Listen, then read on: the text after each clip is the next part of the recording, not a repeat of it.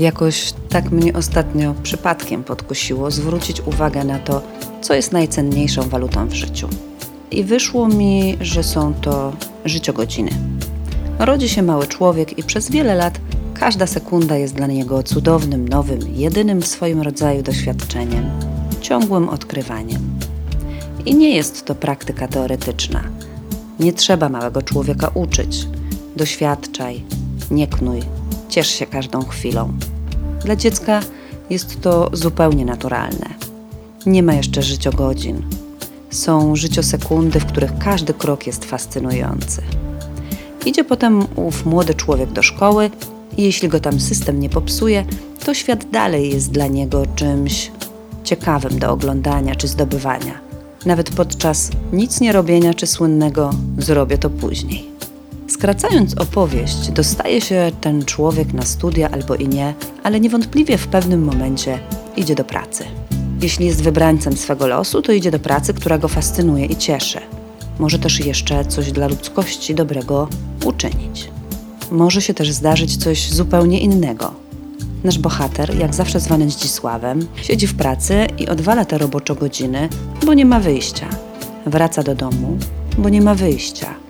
I marzy Zdzisław o tym, by jakoś dotrwać do emerytury, bo nie ma wyjścia. Martwiąc się przy tym jednocześnie, czy jakaś instytucja mu tą emeryturę zapewni. I najcenniejsza waluta, jaką ma, życiogodziny, idzie w błoto. Życiogodziny uciekają błyskawicznie. Tracimy je na rzeczy, które robimy z nawyku, strachu lub dlatego, że wypada. Tracimy je pracując do upadłego, by zarobić na przedmioty, które nie są nam do niczego potrzebne. Może trochę dodają prestiżu i podbudowują to chcące coraz więcej ego. Wykonujemy całe mnóstwo zadań, do których nie jesteśmy przekonani, nawet tego faktu nie zauważając. Żyjemy jakby automatycznie, a godzinki lecą, a wraz z nimi poziom energii życiowej spada. Bo jeśli robię coś, czego nienawidzę, coś, co zupełnie nie ma sensu, oprócz tego, że mogę kupić sobie lepszą sofę, to raczej mi nie wystarczy wiatrów skrzydła, energii, chęci do tego, by wstawać rano z łóżka. Niektórzy mówią, że nie da się być jakby trochę w ciąży. A popatrzcie, żyć tylko trochę się da. Często zadaję znajomym pytanie, co byś zabrał, zabrała z domu, gdybyś nagle musiał czy musiała z niego wyjść i nigdy już nie wrócić. A zabrać możesz tylko jedną rzecz. To co byś zabrał? Nie daję żadnych podpowiedzi. Przyznam tylko, że rozmawiając z różnymi ludźmi, odpowiedzi zmieniają się wraz ze zmniejszaniem się ilości życiogodzin. Część naszej zachodniej populacji ma tendencję do tego, by dość niepostrzeżenie zmieniać życiogodziny na roboczo-godziny. Wciąż są jakby roboczo zajęci. Zapominają, że pojawili się tutaj, by doświadczać różnorodności świata i życia, stawać się jakby współtwórcą, a nie tylko automatycznie odtwarzać czy oglądać życie na jakimkolwiek z nowoczesnych monitorów.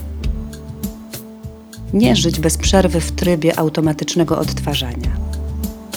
A tworzyć można wszystko i w każdym momencie, bez względu na rozmach danego przedsięwzięcia, byleby robić to, co robisz w danej chwili, tak jak dziecko, z entuzjazmem. Zauważ też, że ludzie, którzy cenią sobie życiogodziny, przestają kontaktować się ze wszystkimi, których spotykają na swojej drodze. Tak się składa, że raczej nie przyjaźnią się z tymi, którzy odbierają im energię. Mówiąc wprost, nie ma po co. Energia przecież jest zbyt cennym składnikiem życiogodzin, by rozdawać je na lewo i prawo. Docenianie życiogodzin powoduje też, że człowiek nie marnuje żadnej z nich. Jak ma coś do powiedzenia, to mówi. Jak chce milczeć, to milczy. Bo niby jak inaczej.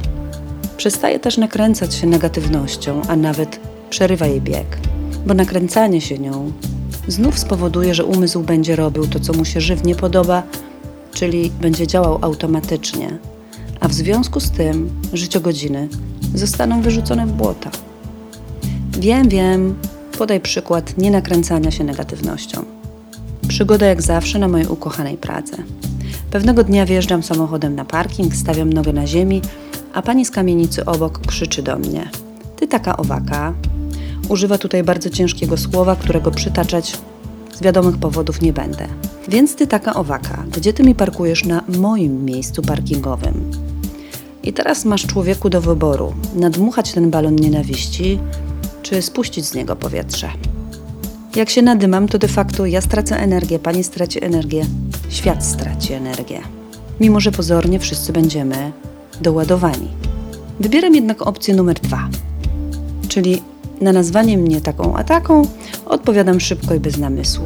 O kurczę, jak mnie pani szybko przejrzała. Jak się domyślacie, sąsiadka się mocno zdziwiła i do dziś jest moją, że tak powiem, koleżanką. Życiogodziny to cenny dar. Nie ma co ich rozrzucać byle gdzie, spotykać się z kimś, bo tak trzeba.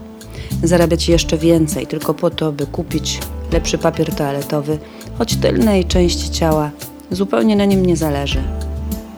Jak rzucić okiem na własne życiogodziny? Jak im się przyjrzeć? Sprawdź, jaką mają podszewkę. Czy jest to pasja, akceptacja, otwarcie? Czy może stres i ból między łopatkami? Ciałko.